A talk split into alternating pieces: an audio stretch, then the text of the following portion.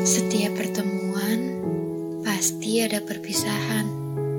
Setiap ada perpisahan, pasti ada pertemuan lagi.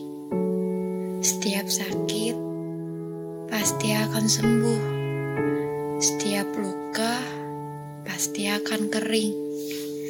Bersabarlah, Tuhan punya rencana untuk kita. Rencana yang sangat indah, rencana yang sangat-sangat luar biasa untuk kita. Serasa sakit yang kita alamin, mungkin Tuhan punya rencana untuk kita.